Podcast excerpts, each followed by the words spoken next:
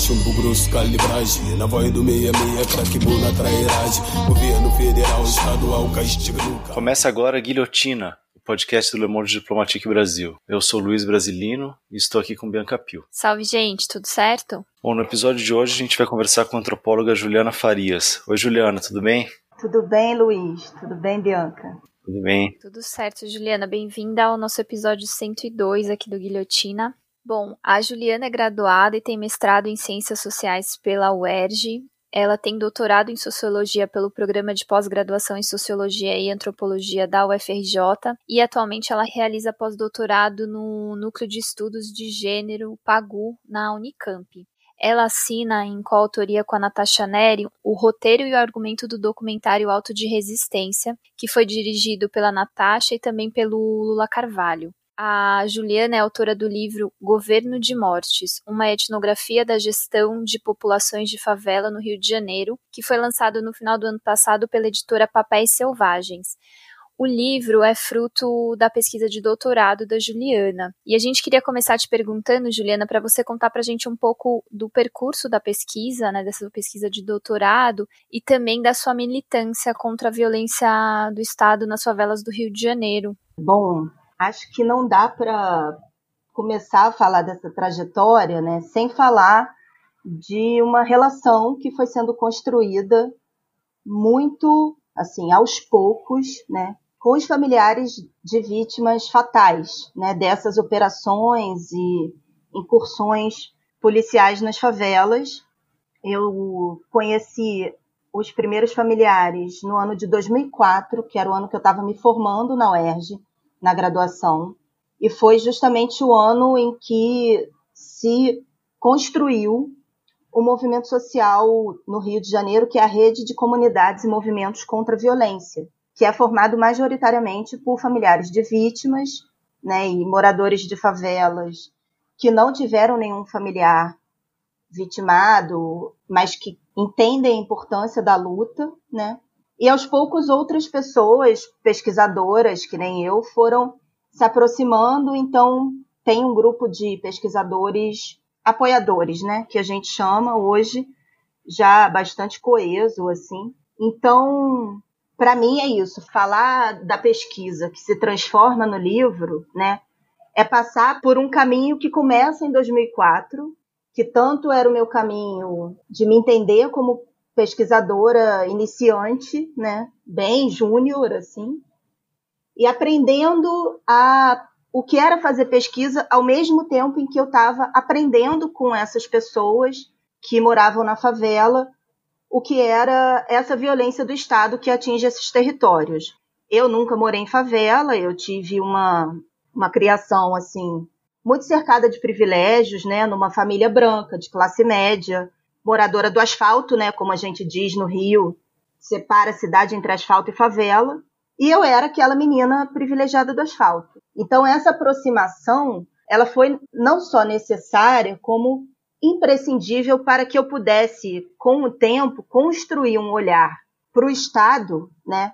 Que esse sim é o meu objeto de estudo, construir um olhar para o Estado, mas a partir da vivência e da experiência dessas pessoas que têm uma relação muito diferente, né, com esse tipo de opressão e de controle mesmo. É um controle governamental exercido sobre esses territórios de forma muito violenta e muito cotidiana. Não dá para a gente entender esse cenário ou esses episódios, né, que ou geram chacinas ou execuções sumárias específicas, mas a gente não tem como entender isso como exceções, né? Isso é parte desse cotidiano, isso é parte dessa relação que o Estado constrói com esses territórios e com essas populações.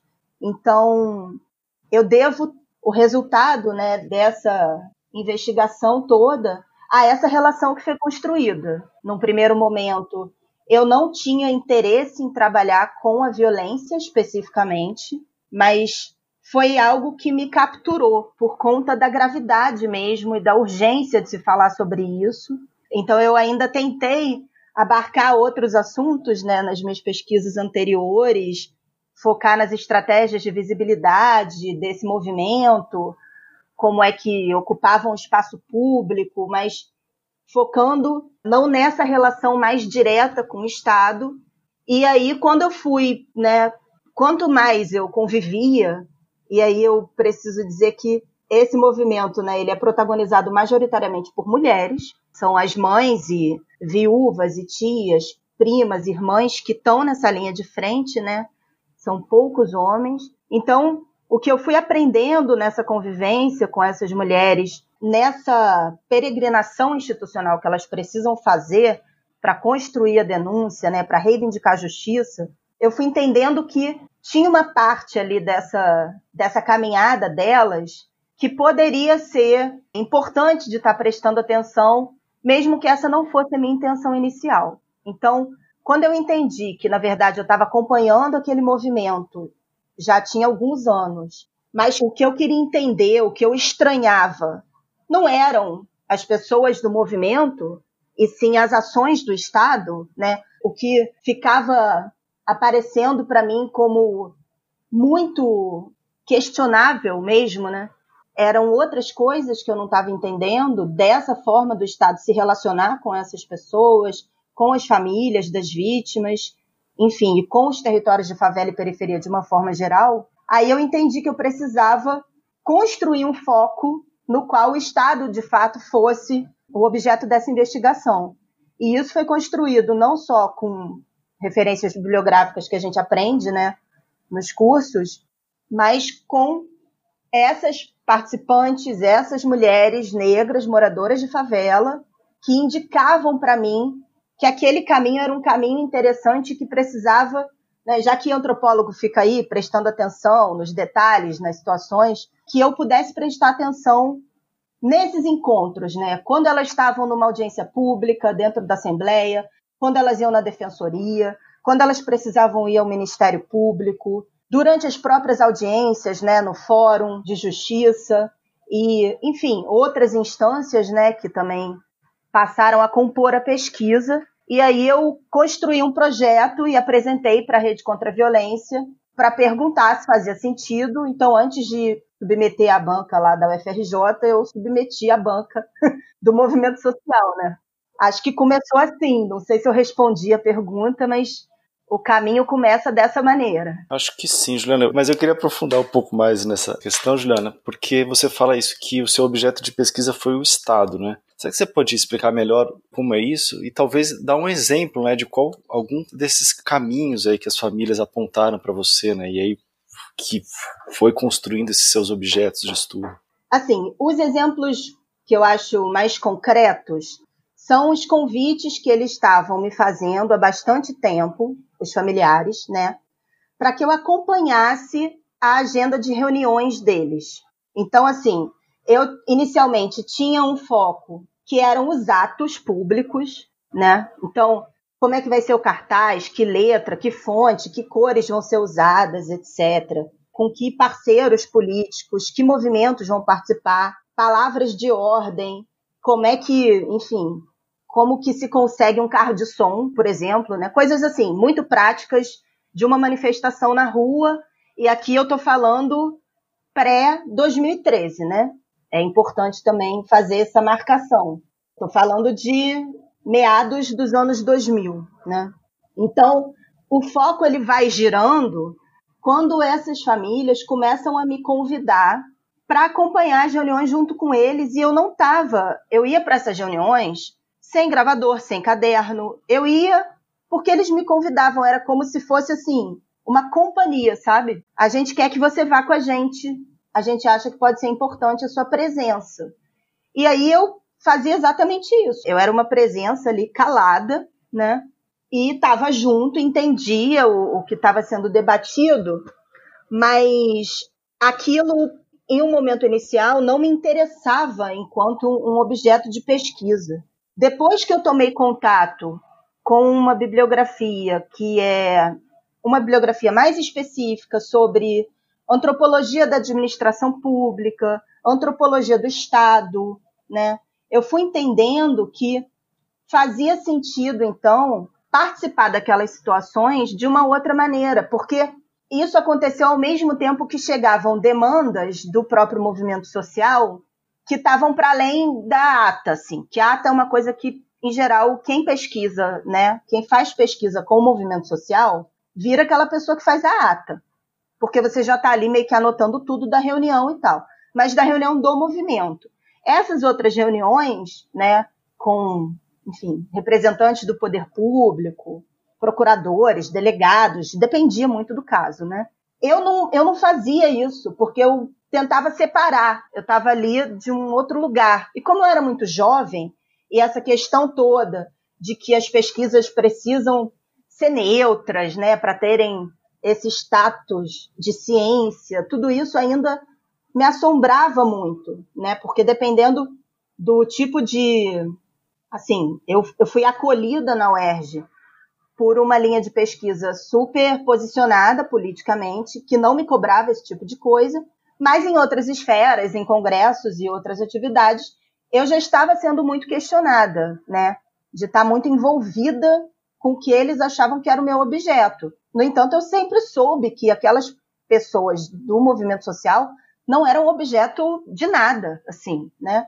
Elas deviam ser coautoras de tudo que eu escrevi, né? Então, a relação sempre foi muito diferente nesse aspecto. Para mim, a maneira de lidar, né? Eu acho que hoje tem muita gente assim. Depois eu fui conhecendo também pessoas que estavam trabalhando dessa maneira há muito tempo. E aí é um alívio, né? Até quando a gente conhece e passa a ter interlocução mais frequente. Então, esse tipo de pedido das famílias passou depois a compor, né? Então, uma agenda de pesquisa mais sólida, né? quando eles sabiam que eu tinha um determinado projeto que ia trabalhar aquelas questões discutidas naquela reunião, numa aproximação também com a perspectiva deles. Só que, para quem eu estava voltando a minha atenção enquanto uma analista, digamos, era para os agentes de Estado que estavam se relacionando com aquelas pessoas naquele momento, né? não só os agentes nos seus atos e nas suas falas, mas também passando a trabalhar com etnografia de documentos, eu fui aprendendo a investigar também a papelada que envolve essas mortes, né? Porque você não teria como o Estado fazer essa administração de uma maneira tão bem feita, fazer girar essa engrenagem de mortes, se não houvesse também uma administração burocrática dessas mortes. Então, toda a papelada que envolvia desde o inquérito policial até o processo judicial era algo que tanto esses interlocutores ali de Estado, né, agentes de Estado em diferentes esferas, acionavam nesses encontros com os familiares, quanto os próprios familiares. Então, começou a ter também uma demanda para que a gente compartilhasse. Por exemplo, algumas famílias pediam para um defensor lá do núcleo né, de direitos humanos da Defensoria Pública para fazer a cópia inteira do processo para me passar. Mas aí eles teriam também, né? A família pode pedir, mas era como se fosse um argumento mais forte, né? Ah, a gente está aqui com essa pesquisadora e tal, ela está fazendo doutorado, a gente pode tirar xerox do processo para ela. Ah, pode, então leva ali. Então tinha umas coisas assim que começaram a acontecer numa parceria mesmo, assim. Tinha dia que eu chegava para reunião e aí um dos participantes da rede, estava muito atuante nessa época, falava assim: Ó, oh, se você não trouxe seu gravador, eu trouxe o meu. Então ele já andava com gravador digital. Então, assim, foi isso, né? Foi sendo construída uma parceria que é como se eles fossem as pessoas que me abriam as portas dessas esferas de Estado que compõem essa engrenagem, né? Que no livro eu chamo de engrenagem de mortes mas eu estava prestando atenção nos agentes de Estado em relação com essas pessoas. Por isso eu acho que tem uma coisa de do estranhamento, né, que as pesquisas na antropologia demandam, e eu não entendia isso, porque eu não estranhava o movimento social. Né? O que eu estranhava era o Estado nessa movimentação estranha, né, mesmo. Sim. E aí isso dá para perceber isso pelo subtítulo do livro, que é uma etnografia da gestão de populações de favelas do Rio de Janeiro, né, Juliana? Que você está falando, você está analisando a gestão, né, de como é feita essa gestão das populações das favelas. E aí eu queria te perguntar isso, se você pudesse se apresentar, assim, primeiro para a gente entrar no debate depois dos detalhes, apresentar como é que é essa gestão em linhas gerais das populações de favela no Rio. É, eu acho que em linhas gerais o que é possível dizer que não é uma gestão como já se pensou ou já se defendeu de que o Estado está ausente das favelas e por isso toda a violência que assola a cidade sai desses territórios, né? Isso eu acho que é um, um tipo de forma de construir a situação que só atrapalha a gente a entender como é de fato produzida a violência na cidade, né? Porque o Estado está completamente presente nesses territórios e ele é o produtor primeiro dessa violência. Então, é importante para mim pensar nessa ideia de uma gestão, porque não há como você hoje considerar qualquer tipo de ação governamental sendo realizada nos territórios de favela e periferia que não contem de antemão com uma forma de construir aquelas pessoas como inimigos a serem combatidos. Então, não depende apenas, e aí eu não estou sendo, né, não estou me referindo apenas a políticas de segurança pública. Se a gente pensar as políticas de saúde pública, as políticas educacionais, todo tipo de política pública direcionada a esses territórios e aquelas pessoas que ali residem são políticas construídas com um, uma espécie de, de lógica, né, que é necessariamente uma lógica bélica, que enxerga aquelas pessoas como inimigas. E não tem como desconsiderar também o fato de que a maior parte das pessoas que moram nessas regiões são pessoas negras. Então, historicamente também são pessoas perseguidas, criminalizadas. E aí, para mim, assim, eu acho que a pesquisa ela se alimenta de determinadas linhas teóricas, né, que nos permitem compreender como que é possível o Estado estar presente nessas localidades, mas estabelecendo uma relação diferenciada com essas populações. Então, não é possível entender que cada operação que gera mortes, cada operação que depois configura uma chacina, seja uma coisa que não foi prevista, não foi calculada, foi algo que saiu do curso e aí deu errado e aconteceu o que aconteceu. Não! Quando existe uma operação que produz morte, aquela operação, do ponto de vista governamental, pensando a partir dessa lógica bélica, aquela operação deu certo. É muito difícil entender que de fato é isso que acontece aqui, né? Porque é, é duro, assim. Mas não tem outra forma de compreender. Então eu acho que não dá também para falar das pessoas que estão morrendo, que estão sendo executadas nas favelas, sem considerar aquela família que fica viva.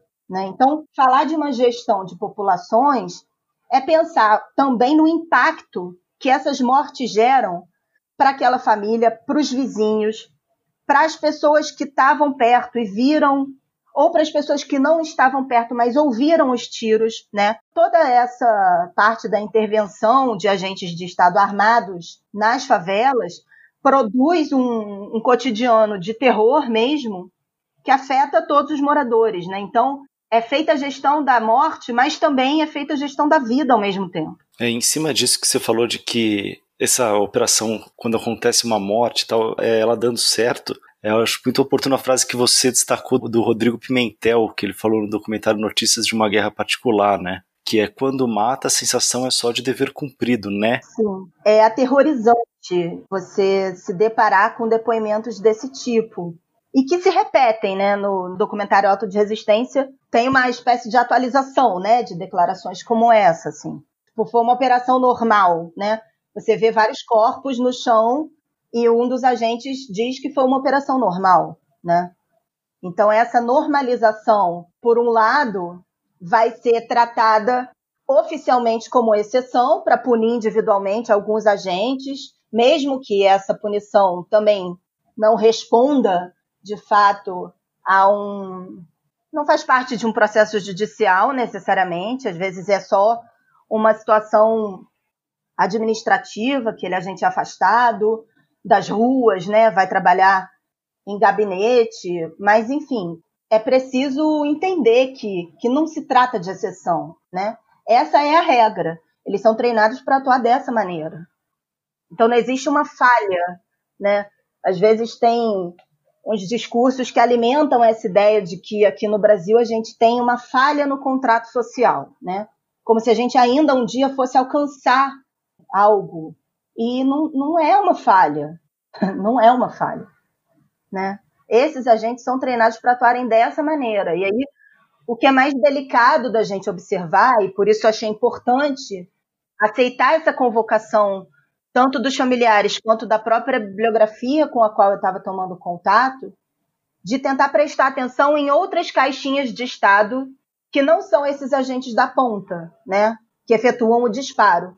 Porque aí algumas situações de pesquisa me permitiram compreender a relevância de outros agentes de Estado que estão atuando de outras maneiras, como tanto a a Débora das Mães de Maio, a Dalva, né, da Rede contra a Violência, falam muito dessa canetada, né, que mata mais que o fuzil. Então, prestar atenção nessa parte de uma administração burocrática foi muito importante para mim, para eu entender um pouco mais desse funcionamento, né? De como, por exemplo, o laudo cadavérico ele vai ser preenchido de uma maneira que não permita que aquela se transforme numa prova de que aquele homicídio foi, na verdade, uma execução sumária. E eu não teria aprendido isso se não fosse, mais uma vez, o convite de uma das famílias para acompanhar uma reunião entre o defensor público, que na época estava acompanhando o caso, e um perito legista aposentado que estava atuando como um perito independente naquela situação. Porque esse perito foi explicar para o defensor, era uma reunião para isso, né, para o perito fortalecer a argumentação do defensor, que naquela, enfim, nos próximos dias teria uma audiência, e aí o defensor que atua na, no núcleo de direitos humanos da Defensoria Pública, ele, durante a audiência, ele é assistente do Ministério Público, né? Que também é uma, enfim, também gera questões ali entre os defensores, né? Porque ele atua junto com a acusação. Mas é isso, acho que é interessante olhar também para esse tipo de apoio que é possível encontrar, mesmo dentro dessas engrenagens estatais, porque quando um defensor público recebe uma acusação de outro colega da defensoria, de que ele não devia estar ali fazendo aquele tipo de trabalho, que ele está sujando o nome da casa, porque está atuando como assistente de acusação, o argumento dele é de que ele está atuando como defensor, sim, porque ele atua na defesa do direito à vida que foi violado. Né? Juliana, eu ia te pedir para você contar é, esse caso aí em detalhes que eu acho que seria interessante para entender mais ou menos isso que você está falando da, da participação de outros agentes que não da ponta. Né? No caso, você está falando de quem? Do funcionário do IML, é isso? É, nesse caso específico do preenchimento do, do laudo, é o perito legista que trabalha no IML. No, no Rio de Janeiro, os IMLs eles estão alocados no departamento da Polícia Técnico-Científica, da Polícia Civil. Então, respondem diretamente à Secretaria de Segurança Pública, né? E aí, uma reivindicação antiga dos familiares é que haja perícia independente, porque se esse documento ele pode servir como uma prova super importante para a condução da investigação, né, para a condução do inquérito e, posteriormente, para a condução do processo judicial, é necessário que haja uma independência para a produção desse documento. Né? Então, quando o corpo chega com determinadas marcas né, que podem garantir que o que aconteceu foi uma execução sumária, né, o que a gente aprendeu nesse tempo, né, e eu ali junto com os familiares né, aprendemos, é que se a pessoa estiver ajoelhada e rendida, por exemplo, com os braços na cabeça, e o tiro for dado de cima para baixo com o cano do fuzil muito próximo da nuca da pessoa, que é uma coisa também muito recorrente, né? Pessoas que foram executadas com tiro na nuca. Mas essa versão depois vai aparecer como um registro de auto de resistência, como se a pessoa tivesse atirado no policial, né? As descrições são descrições de confronto armado. Então, se esse laudo ele pode trazer essa marcação, porque o perito é capaz de, a partir de um exame, por exemplo, da orla, da perfuração né, pela bala, o tipo de, de perfuração que, que se observa, se tem de, determinadas marcas, como eu trabalho no livro, a questão da zona de tatuagem, chamam também de orla de tatuagem, que é uma marca que só vai aparecer no corpo da vítima se aquele tiro tiver sido dado a curta distância, não tem como ser produzida de outra maneira, né? Se essas marcas elas aparecem ali, porque elas aparecem no esquema de lesões, né, do documento. Só que o perito ele tem que continuar respondendo porque esse documento é um documento padrão. Então, ele vai ter outras perguntas para responder. E aí tem uma pergunta que, em geral, é utilizada quando esses casos se transformam num processo judicial, é para ele dizer em que circunstâncias aqueles fatos se deram. E ele diz como ele não estava presente na cena, ele não tem como responder. Só que ele tem como responder. Que ele sabe que ele pode dizer: o tiro foi dado de cima para baixo, a pessoa estava ajoelhada e rendida. E isso tornaria esse documento um documento muito, muito eficaz na investigação desses casos de homicídios, né? Então, a, a figura do perito legista ela é uma figura muito importante nessa cena, né? nessa constituição dessa engrenagem, mas não só, porque o Ministério Público também, aquele promotor que arquiva todos os casos, né, que as pessoas não querem que continue naquela função, porque já sabe que o cara não vai escutar, o cara vai pegar e arquivar e pronto. Enfim, a gente tem esses dados, né? 98% dos casos são arquivados, então tem uma participação do Ministério Público. E aí, se a gente caminha para um outro, né?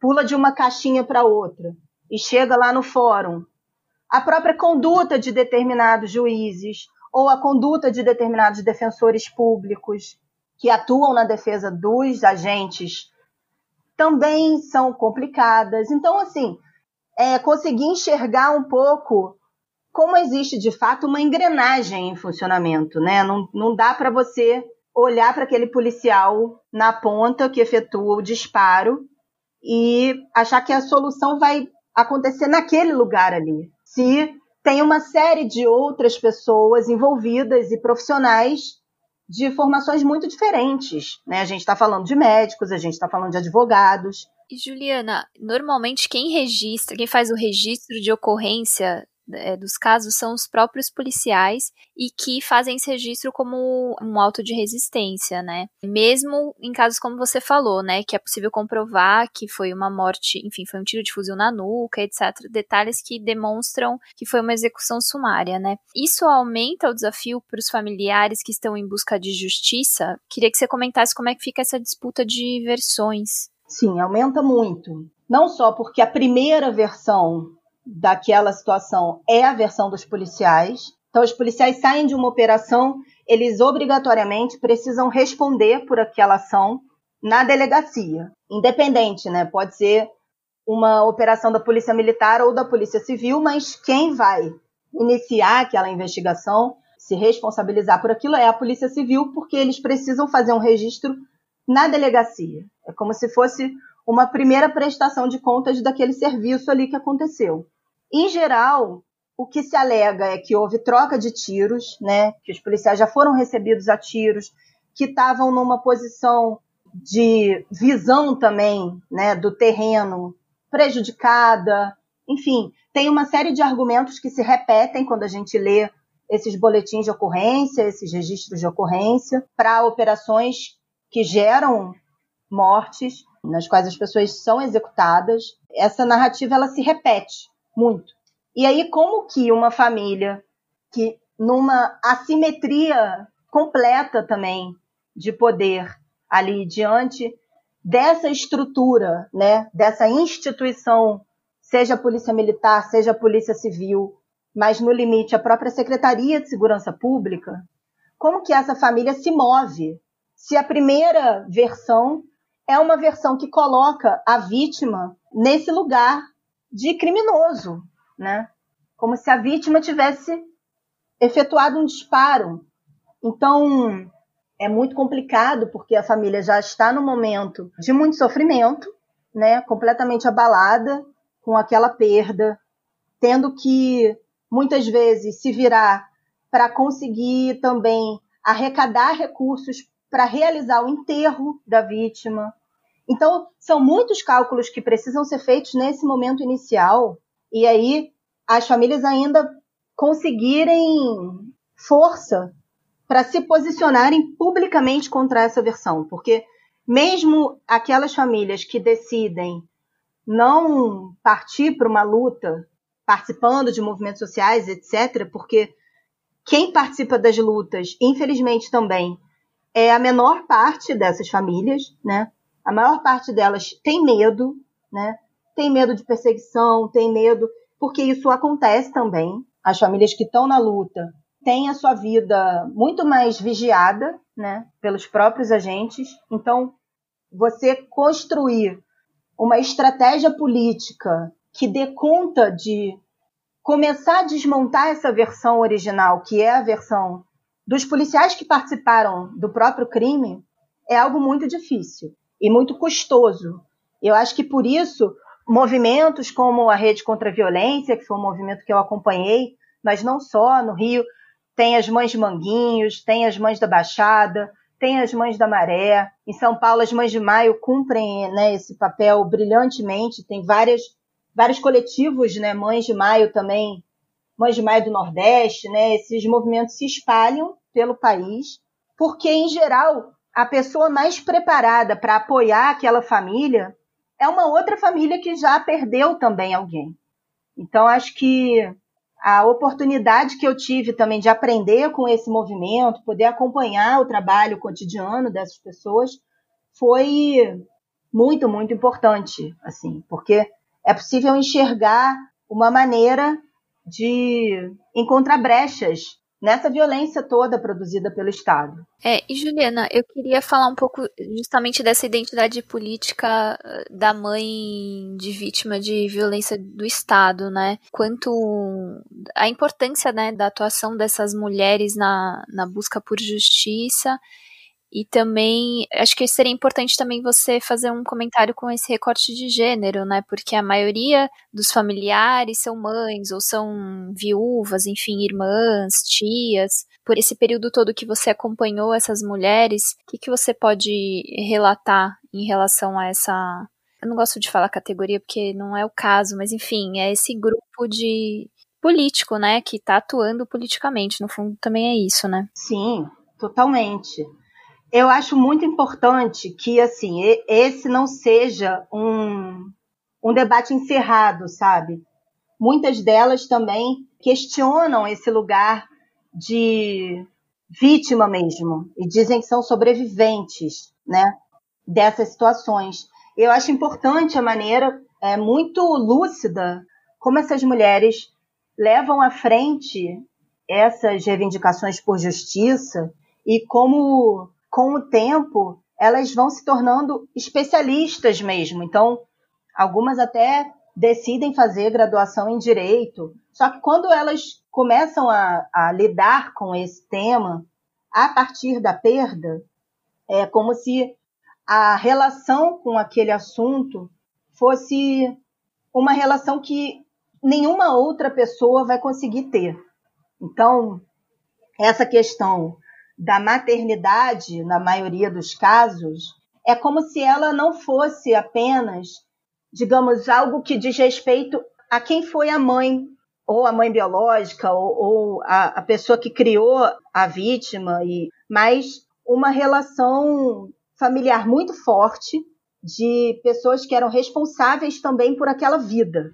E que, quando acontece a interrupção daquela vida, todas essas pessoas se sentem na responsabilidade também de ir à luta para reivindicar justiça. Né? Então, acho que tem uma, uma forma interessante que é politicamente mais aceita em relação à legitimidade de uma palavra da mãe ou de um discurso de uma mãe de vítima. E aí essa legitimidade ela acaba sendo espalhada para outras pessoas que fazem parte do movimento e que têm outras relações de parentesco com aquela vítima. E isso é muito curioso também, como para algumas pessoas que acompanham a luta, seja de organizações não governamentais ou outros movimentos sociais, né?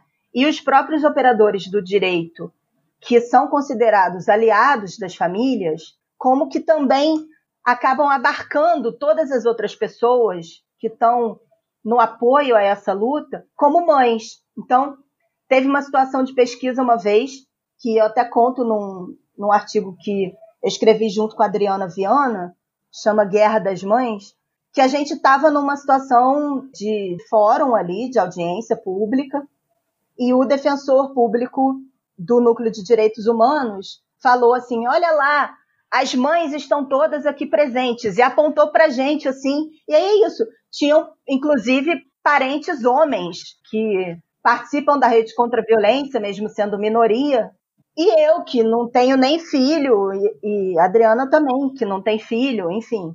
Naquele momento, todo mundo vira mãe. É como se fosse, de fato, um mandato político, né? Que autoriza as pessoas a falarem sobre aquelas mortes de um lugar que merece escuta, né? Eu acho que o limite é isso, assim. Se nesse cenário, né, de um genocídio que está em curso, né, alguém ainda merece a palavra e em algumas situações né, de pessoas que não estão prestando atenção nisso, mas eu acho que, enfim, essa pauta tem ganhado cada vez mais espaço, ainda bem, né? Claro que tem essa questão de uma colonização até da mídia, assim, de, enfim, os casos que acontecem fora, como George Floyd, produzem um impacto maior no Brasil do que os próprios casos que acontecem no Brasil, mas de alguma maneira esse assunto tem ganhado alguma repercussão de uma maneira diferente do que na época que eu estava produzindo essa pesquisa que, que gerou o livro. E aí eu acho que a possibilidade de tocar pessoas ela é muito maior quando se escuta uma dessas mulheres falando.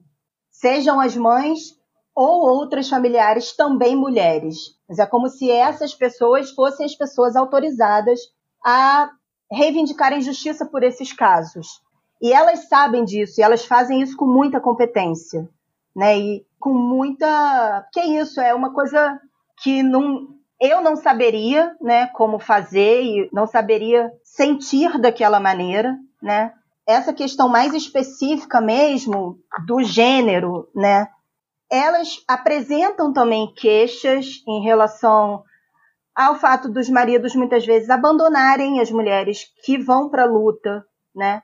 A ausência de apoio. Então, são raros os casos em que os maridos apoiam esse tipo de militância, esse tipo de ativismo.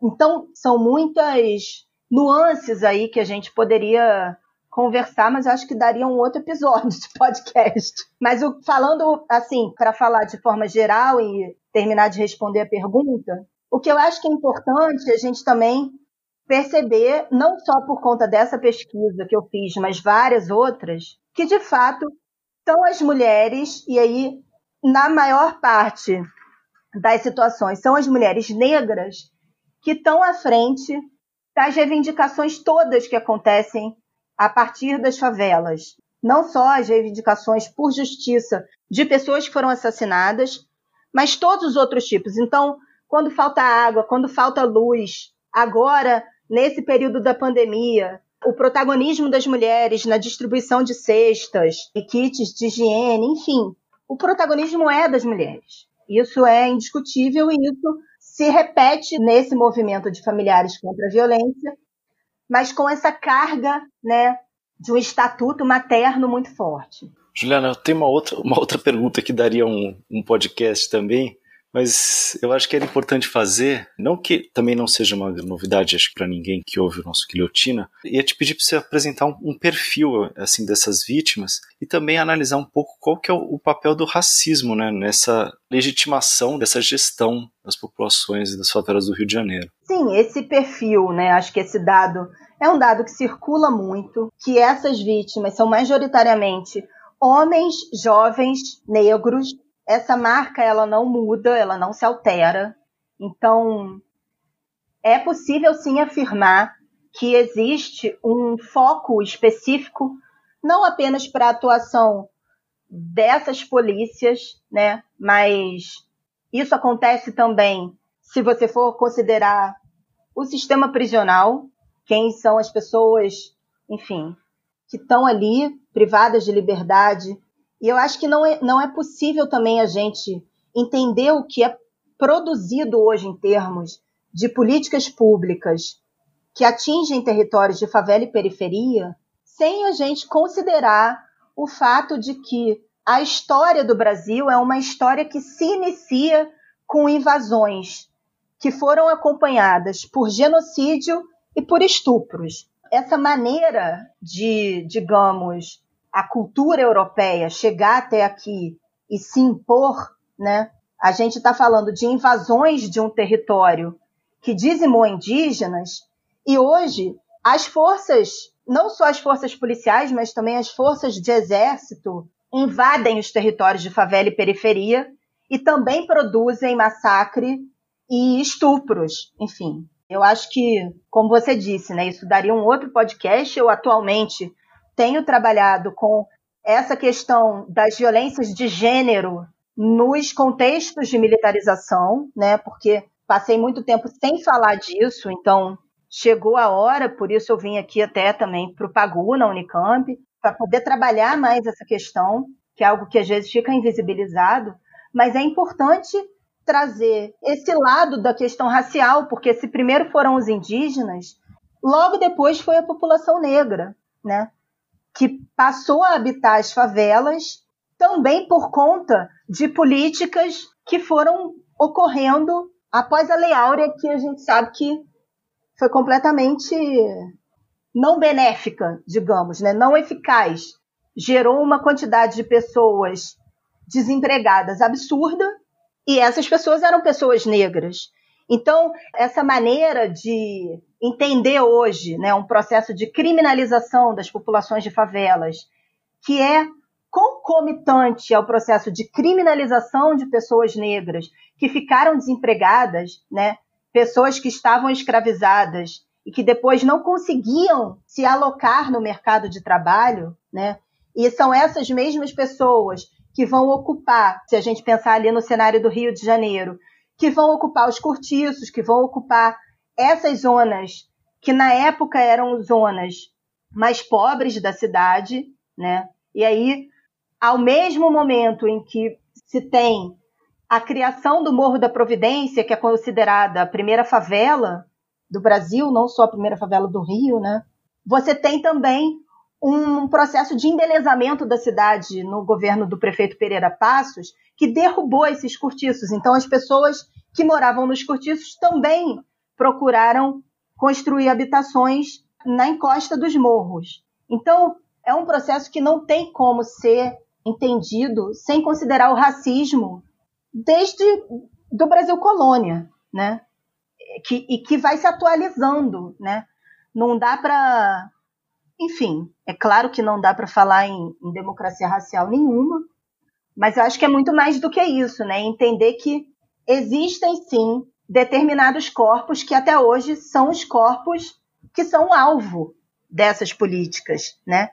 E aí, se no momento vão ser as políticas sanitárias de higienização, porque consideravam os moradores de favelas pessoas que não tinham higiene, pessoas que moravam em habitações consideradas insalubres. Você tem primeiro uma tentativa de limpar a cidade com as remoções, com expulsões e com muitos incêndios.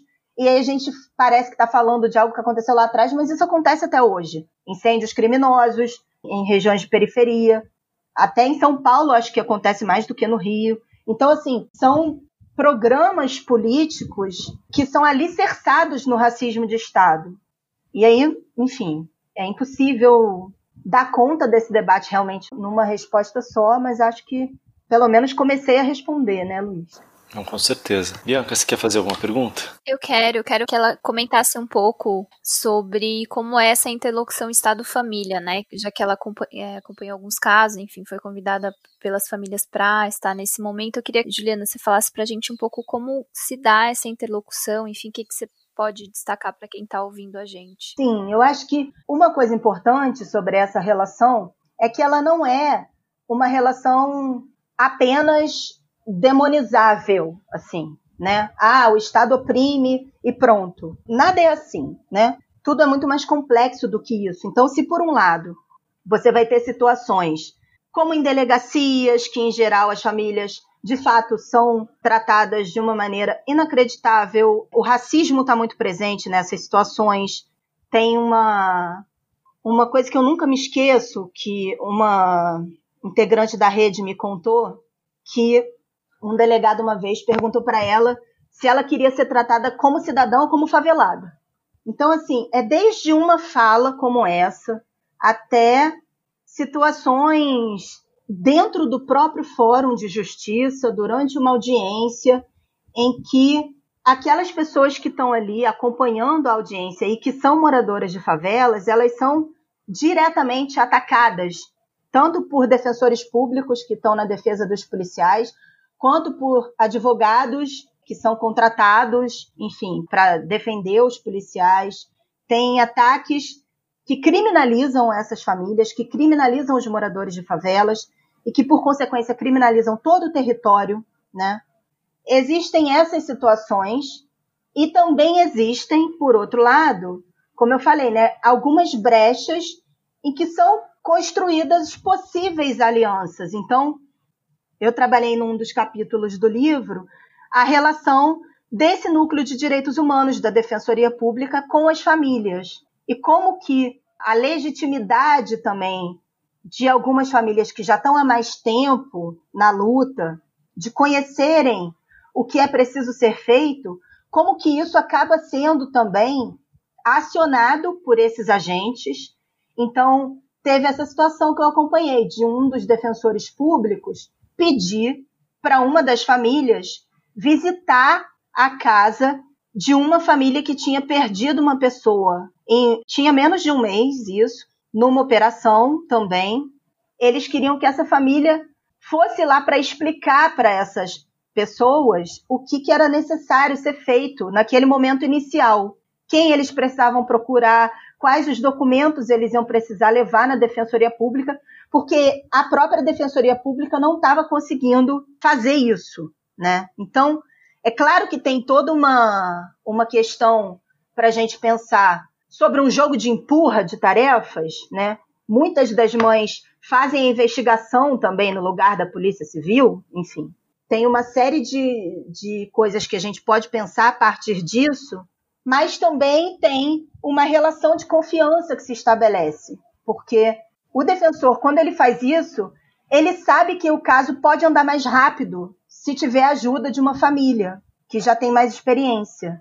Então, eu acho que é isso, é uma relação muito complexa, mas que se a gente fosse também esperar exatamente de cada órgão, de cada repartição pública que fizesse o trabalho que precisa ser feito essa situação ela não teria nem mínimos freios, né? Mínimas situações, como a gente agora está acompanhando a situação da DPF, das favelas, né? Se os familiares não tivessem fazendo a pressão que estão, essa situação ela ia estar tá de uma outra maneira colocada. Então, assim, é, é preciso que as famílias estejam à frente dos processos para que esses casos andem, né? Uma mais geral também, Juliana, eu queria te perguntar assim, como é que você enxerga o olhar da população, o senso comum, né, o pensamento geral assim, da população em relação a, a essa política, né, a esse tipo de tratamento e a essa esse controle, como você fala, a possibilidade que o Estado brasileiro tem de governar as mortes dos moradores das favelas. Essa política me parece, assim, em certo sentido, ter muita aceitação, né? Felizmente. Sim, essa política tem muita aceitação e eu acho que é pior do que aceitação.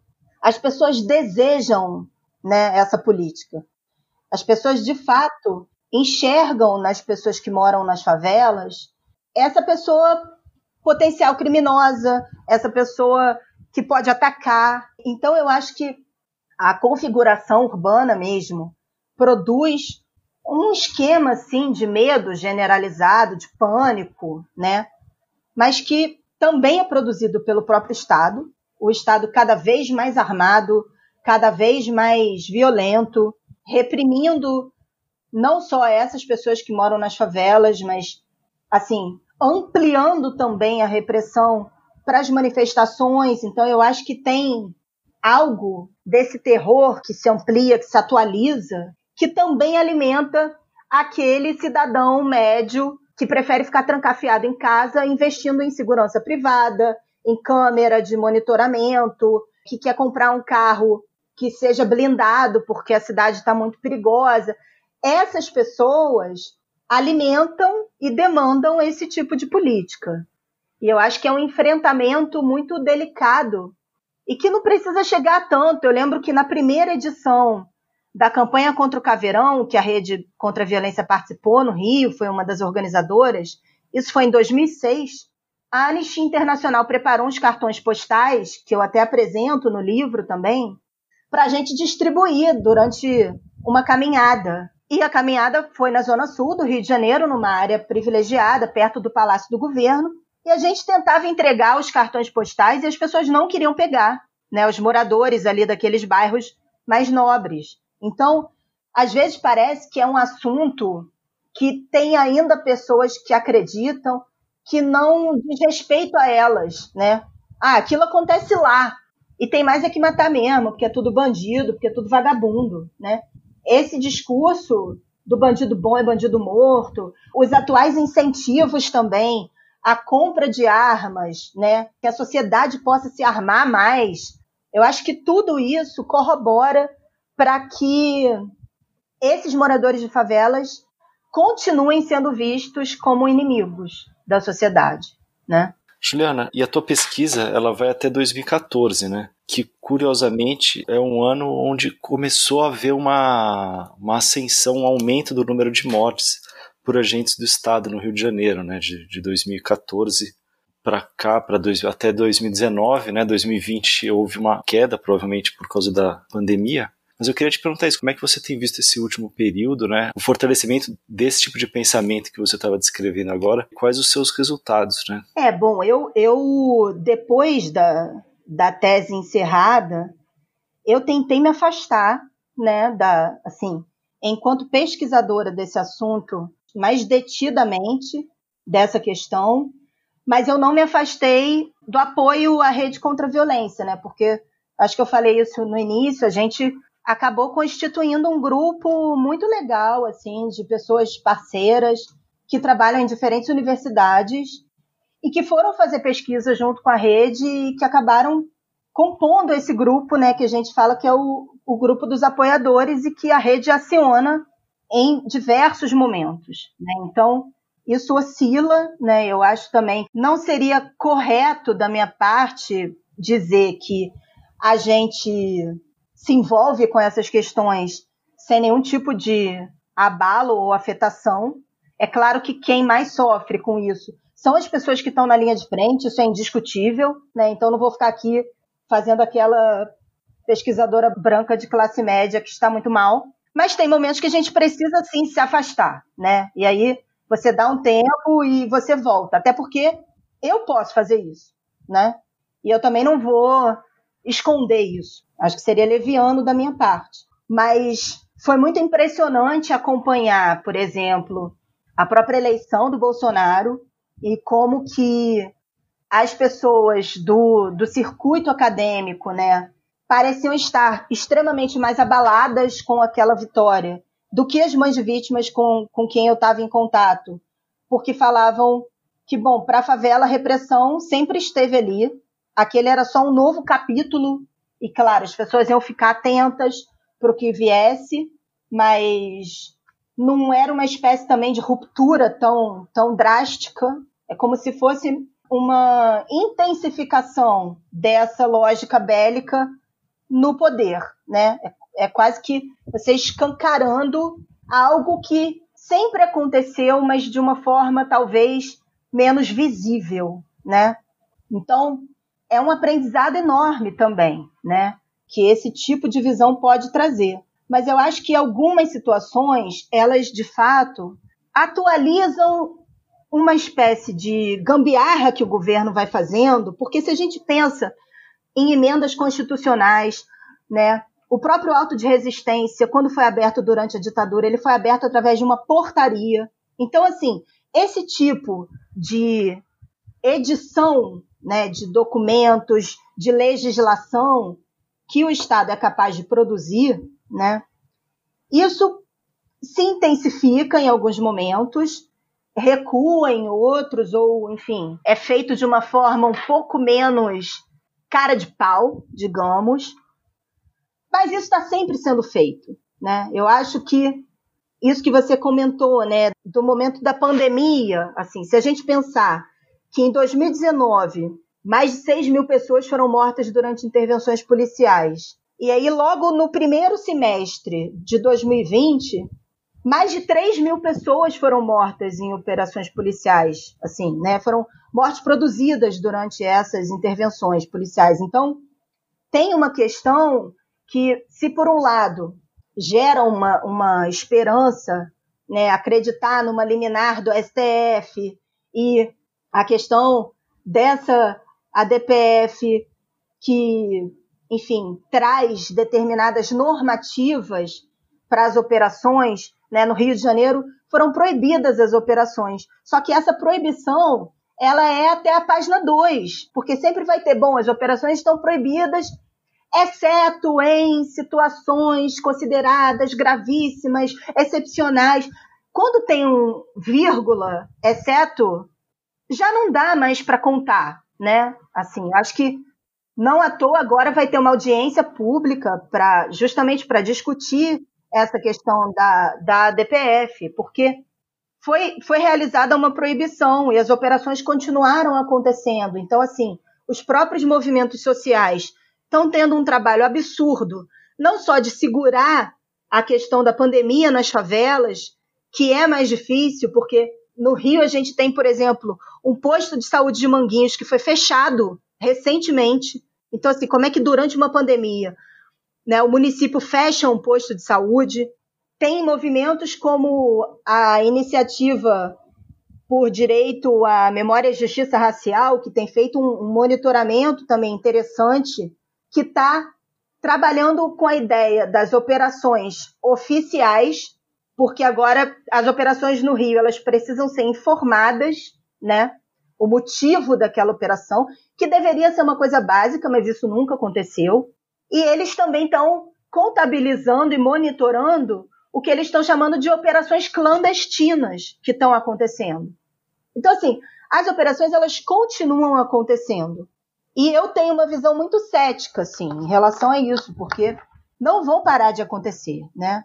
O investimento que vem sendo feito, e aí não, não apenas no período da minha pesquisa, mas como você falou, a partir de 2014, especialmente pós 2013, com essa questão das manifestações, o investimento em uniformes, em viaturas, outros helicópteros utilizados pelas forças policiais também, uma série de investimentos para essa política bélica ser atualizada. Então, enfim, a minha visão é muito cética realmente em relação a tudo isso. Bom, e para encerrar, eu queria fazer uma pergunta que você comenta no, no pós-fácil, mas acho que era interessante para quem está ouvindo a gente, sobre a escolha, se é que foi uma escolha tão assim pensada, enfim, ou se foi algo que aconteceu, e você pode falar melhor, de não usar o conceito de necropolítica em uma tese que tem justamente esse nome, né? Governo de morte. E atualmente esse termo tem se popularizado muito, enfim, então eu queria saber se foi por que foi feita essa escolha? Se é que foi uma escolha? Como é que foi esse processo? Foi uma não escolha. Por isso eu fiz questão de colocar no pós-fácil, que é um texto que eu escrevo praticamente seis anos depois da defesa da tese. Por quê?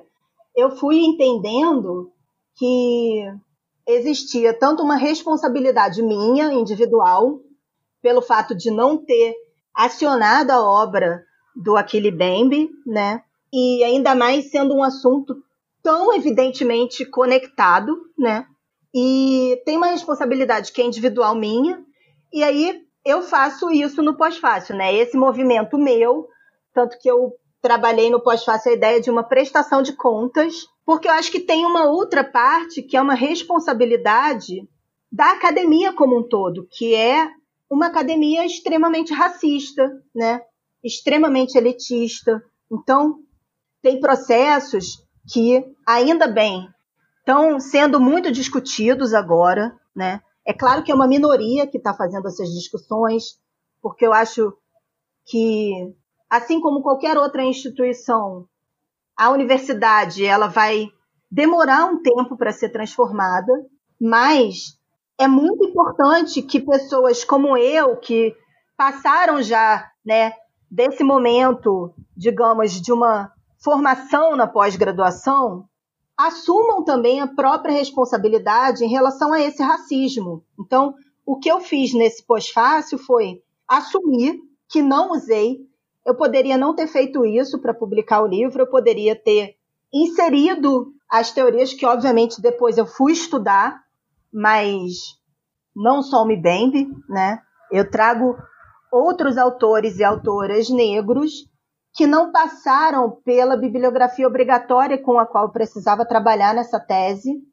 E isso é tanto uma responsabilidade minha quanto uma responsabilidade coletiva das instituições, né, da universidade pública como um todo, que permitem que trabalhos como esse meu, como uma tese que já tinha esse nome, Governo de Mortes, fosse defendida e aprovada sem ter citado um autor tão importante. E eu tenho certeza que isso só aconteceu porque é um autor negro que não estava, né, bombando como está hoje em dia. E ainda bem que está, né? Porque é daquela crueldade que a ideia de necropolítica surge que é possível também entender o que acontece aqui no Brasil. Então, assim, toda essa formação nas ciências sociais que tem uma influência europeia os clássicos que a gente lê são todos homens brancos europeus. Para além disso, as teorias que são consideradas teorias mais sérias para serem trabalhadas nessa área também são produzidas nos Estados Unidos, então são todas teorias do norte, enquanto a gente devia estar tá prestando muito mais atenção, ou talvez exclusivamente, trabalhando com teorias do sul global, que são muito mais pertinentes para a nossa realidade aqui do que outras. Então, acho que do momento que eu defendi a tese para agora, isso, esse cenário ele já teve uma transformação muito interessante. Então, como eu continuei também nesse trabalho, no contato com estudantes de graduação, que eu acho que são também grandes responsáveis por essas modificações que estão acontecendo, os estudantes cotistas com quem eu tive contato na UERJ, que são fundamentais também para que outras teorias e outras epistemologias passem a fazer parte de programas de disciplinas obrigatórias, porque também não dá para você só colocar uma disciplina eletiva, porque vai fazer quem quer. São teorias que precisam fazer parte de disciplinas obrigatórias, né? Então, é, eu tentei nesse pós-fácil trazer essa, essa responsabilidade para mim também, enquanto uma pesquisadora branca, falando sobre esse assunto e as implicações de não, não ter trazido a noção, o conceito de necropolítica para a discussão da tese, né? Mas também assumindo isso enquanto um erro, sem querer florear o não uso, né? Achei que seria importante assumir dessa forma. Importante problematizar mesmo. Agradecer você, Juliana, pela entrevista. Foi muito bacana essa conversa. Legal, Juliana. A gente agradece demais. Parabéns pelo livro e também pela trajetória, né?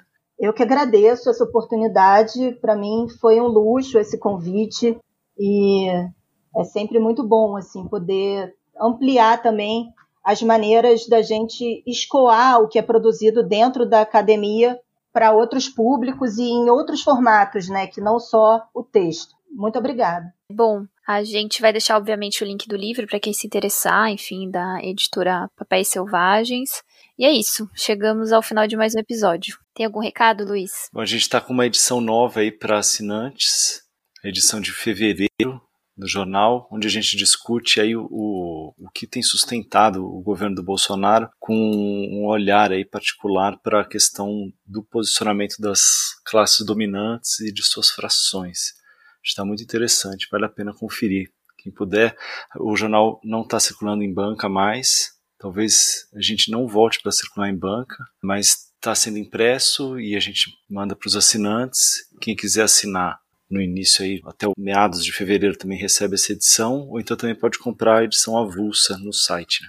Isso, para receber a edição tem que fazer assinatura até o dia 10. E é diplomatic.org.br barra assine, para você fazer assinatura, tem a opção de fazer assinatura mensal, digital, a do impresso, e é isso.